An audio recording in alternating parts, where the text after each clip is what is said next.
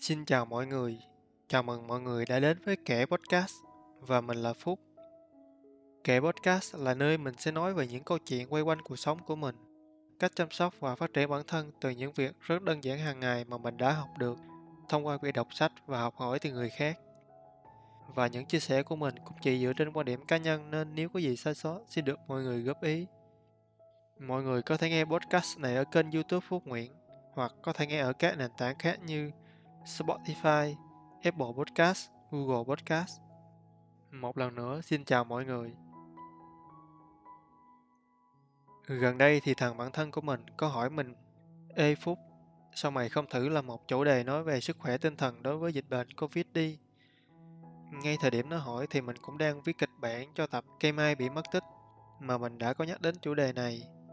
Chắc chỉ là do trùng hợp thôi, nhưng sự trùng hợp này nó khớp với dự định của mình luôn vì mình cũng đã có kế hoạch viết một bài nói về chủ đề này với mọi người, để mọi người có thể biết đến nhiều hơn và rõ hơn về vấn đề sức khỏe tinh thần có tầm quan trọng rất lớn trong việc phòng chống chữa trị bệnh covid nói riêng và nhiều bệnh khác nói chung. Lúc còn học đại học, mình có quen một người anh làm trong ngành giáo dục. Hai anh em thường ra bờ kè sông sài gòn ngồi nói chuyện với nhau. Một tối kia sau khi dạy xong thì hai anh em lại tiếp tục ngồi tán dóc anh có hỏi mình là mày có biết gì về vấn đề sức khỏe tinh thần không? Với một thằng sinh viên năm ba và ham chơi như mình, khi nghe anh hỏi vậy thì không hiểu gì cả. Rồi anh mới nói là trong lớp của anh đang dạy thì có một bạn cũng tầm khoảng năm 2, năm 3 như mình đang bị rối rắm trong nhiều vấn đề cuộc sống hàng ngày. Từ chuyện đi học trên trường, chuyện đi làm thêm, chuyện gia đình ở quê và còn thêm nhiều chuyện khác nữa. Bạn ấy gặp riêng anh mình để tâm sự và tính xin nghỉ học bên chỗ của anh. Anh mình thì trong thời gian dạy học thì cũng đã gặp nhiều trường hợp như bạn kia, nên anh cũng phần nào hiểu được những khó khăn chung mà các bạn sinh viên hay gặp. Lúc đó thì cũng mới được nửa khóa học, còn học phí thì cũng đã đóng rồi nên anh mình thấy vậy tiếc cho bạn đó quá. Nên mới ngồi lại nói chuyện với bạn ấy trên cương vị một người bạn bình thường chứ không phải là một người thầy. Anh mình có kể một câu chuyện cho bạn đó nghe và cũng muốn cho mình nghe. Nhân đây mình cũng xin kể lại câu chuyện mà anh mình đã kể cho mọi người cùng nghe luôn. Vì sau khi nghe xong câu chuyện đó, trong mình cũng có một chút thay đổi về việc nhận thức sức khỏe tinh thần của mình nhiều hơn. Câu chuyện kể về hai người chị, đều đã ngoài 30 và có chồng con hết rồi. Hai chị này thì cùng làm trong một công ty, cùng bộ phận với nhau nên hầu như công việc trên công ty của hai người là tương đương nhau. Người chị thứ nhất tên là Thu. Trên công ty thì chị Thu là người luôn làm việc chăm chỉ, hay giúp đỡ mọi người nếu có ai nhờ vả. Nhìn chung thì chị là một người nhân viên tốt, không có điểm gì để phàn nàn. Nhưng đó là khoảng thời gian chị chưa có chồng. Từ khi chị Thu lập gia đình rồi thì cuộc sống của chị cũng thay đổi theo. Chị cưới được một người chồng tốt về mọi mặt, nhưng có điều là ảnh ít khi làm việc nhà. Và mọi chuyện cũng bắt đầu từ đây. Mỗi ngày thì chị là người đi làm về trước, nên hầu như mọi việc trong nhà như quét dọn nhà cửa, chuẩn bị cơm nước thì một tay chị làm hết. Vì chị là người yêu thương chồng mình nên hầu như chị không phàn nàn gì với chồng. Hai người cứ như vậy mà sống hạnh phúc với nhau. Nhưng cũng được không lâu. Khoảng một năm sau khi hai vợ chồng lấy nhau, thì công việc trên công ty của chị được giao thêm nhiều hơn. Từ đó thì chị cũng trở nên bận rộn hơn với công việc. Có hôm chị phải ngồi lại tăng ca để làm cho xong rồi mới về. Về tới nhà thì nhà cửa vẫn chưa dọn dẹp. Vì giờ tăng ca của chị cũng cùng với giờ về của chồng. Nên về tới nhà chị cũng là người dọn dẹp nhà cửa. Những hôm tăng ca như vậy đồng nghĩa với việc là không chuẩn bị cơm nước được sớm. Cho nên mới dẫn đến việc chồng chị về đến nhà với cái bụng đói, nhưng phải đợi chị nấu xong mới được ăn. Ảnh cũng đôi lần càng nhằn vu vơ chị về việc để ảnh bị đói. Về phần chị thì chị cũng hiểu là do mình cố tăng ca nên về trễ, cho nên mới để chồng mình bị đói. Mỗi lần càng nhằn thì chị cũng cố cười trừ cho qua rồi ráng chuẩn bị xong cơm nước. Nhưng mà sức chịu đựng của chị thì cũng có giới hạn. Dần dần thì chị không còn nở nụ cười trên môi nữa. Công việc trên công ty thì càng ngày càng làm cho chị bị căng thẳng, rồi về đến nhà nhận thêm bầu không khí ẩm đạm. Cứ như vậy mà xoay vòng. Chị bắt đầu tự trách bản thân mình nhiều hơn, tự trách bản thân quá tệ hại, và càng than phiền chị càng rơi vào tình trạng mệt mỏi hơn. Mỗi lần căng thẳng hay mệt mỏi kéo đến là chị hay than trời là mình muốn chết. Cứ như vậy mà chị chịu đựng một mình, không muốn nói với chồng. Để rồi chỉ tầm nửa năm phải sống trong cảnh đó. Chị có đi khám sức khỏe và được chẩn đoán là mắc bệnh ung thư. Lúc này chị mới nhận ra rằng điều mình hay mong muốn giờ đã đến gần hơn bao giờ hết. Nhưng sự thật đó lại là điều không ai mong muốn nhất. Chị bắt buộc phải nhập viện để điều trị ung thư. Trong khoảng thời gian chị nằm bệnh thì chồng chị là người chăm sóc chị. Ra tới nông nỗi này thì ảnh mới bắt đầu nhìn lại bản thân mình và cảm thấy rất hối hận. Nhưng đến bây giờ mới bắt đầu thay đổi thì không kịp nữa rồi. Vì điều gì đến cũng đã đến với gia đình chị. Chị mất sau hơn một năm chống chọi với căn bệnh, để lại bao tiếc thương cho gia đình, nhất là với những người đồng nghiệp của chị. Trong đó có người bạn đồng nghiệp mà chị rất thân, đó là chị Kiều. Chị Kiều cũng là người chị thứ hai mà mình muốn nhắc đến trong câu chuyện này.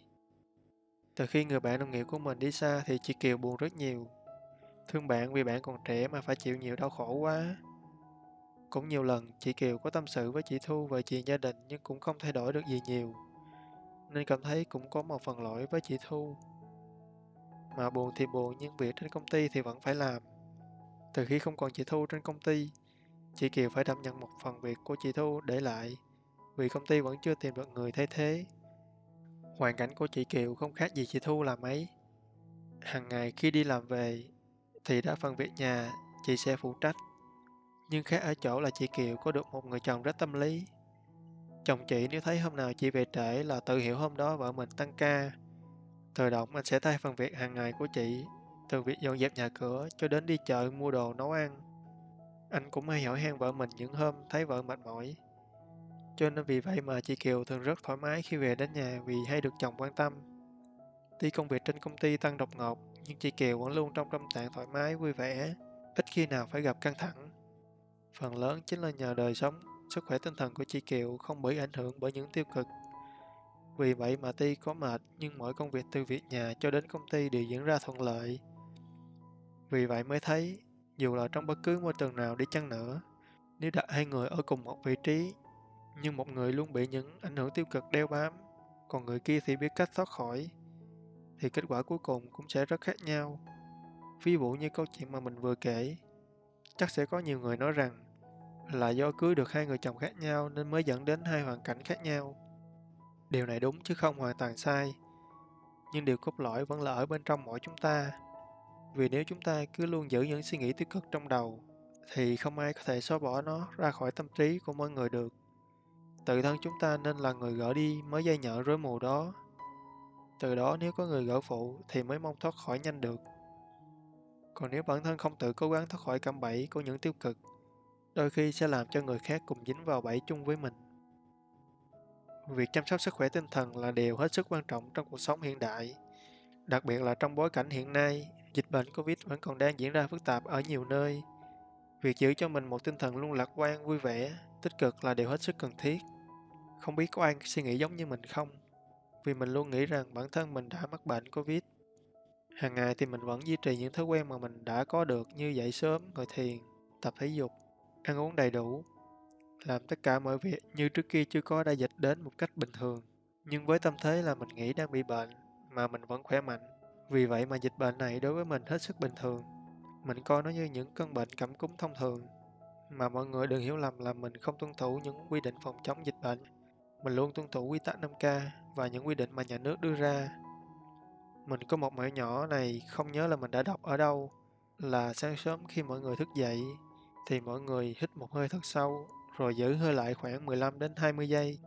Nếu trong lúc giữ hơi đó mà mọi người bị sặc hay mất hơi thì chứng tỏ phổi của mọi người có vấn đề, nên đi kiểm tra sức khỏe ngay. Vì nếu không phải mắc Covid thì mọi người có thể sẽ mắc một số bệnh liên quan đến phổi, và mọi người nên nhớ rằng những căn bệnh liên quan đến phổi thì vô cùng nguy hiểm. Cho đến thời điểm hiện tại thì mình vẫn chưa bị sặc lần nào nên mình luôn tự tin về sức khỏe của mình. Để kết thúc tập podcast hôm nay, mình xin có đôi lời nhắn nhủ đến với mọi người. Sức khỏe của chúng ta lúc nào cũng nên được đặt lên hàng đầu. Đừng vì những vấn đề tiêu cực nhỏ nhặt không đáng để bàn tới ảnh hưởng đến sức khỏe tinh thần của mỗi người. Học cách yêu thương bản thân mình nhiều hơn, nghĩ thoáng hơn về mọi chuyện thì mọi người sẽ đỡ áp lực hơn với cuộc sống này rất nhiều. Cảm ơn mọi người đã lắng nghe tập podcast hôm nay. Nếu đây là lần đầu tiên mọi người đến với podcast và cảm thấy hay, thì mọi người có thể cho mình xin một like ở kênh youtube để được mọi người biết đến nhiều hơn, cũng như là động lực quý báu cho mình hoàn thiện ngày một tốt hơn, chất lượng hơn phục vụ mọi người. Chúc mọi người có một ngày cuối tuần an lành và hẹn gặp lại mọi người ở những tập sau.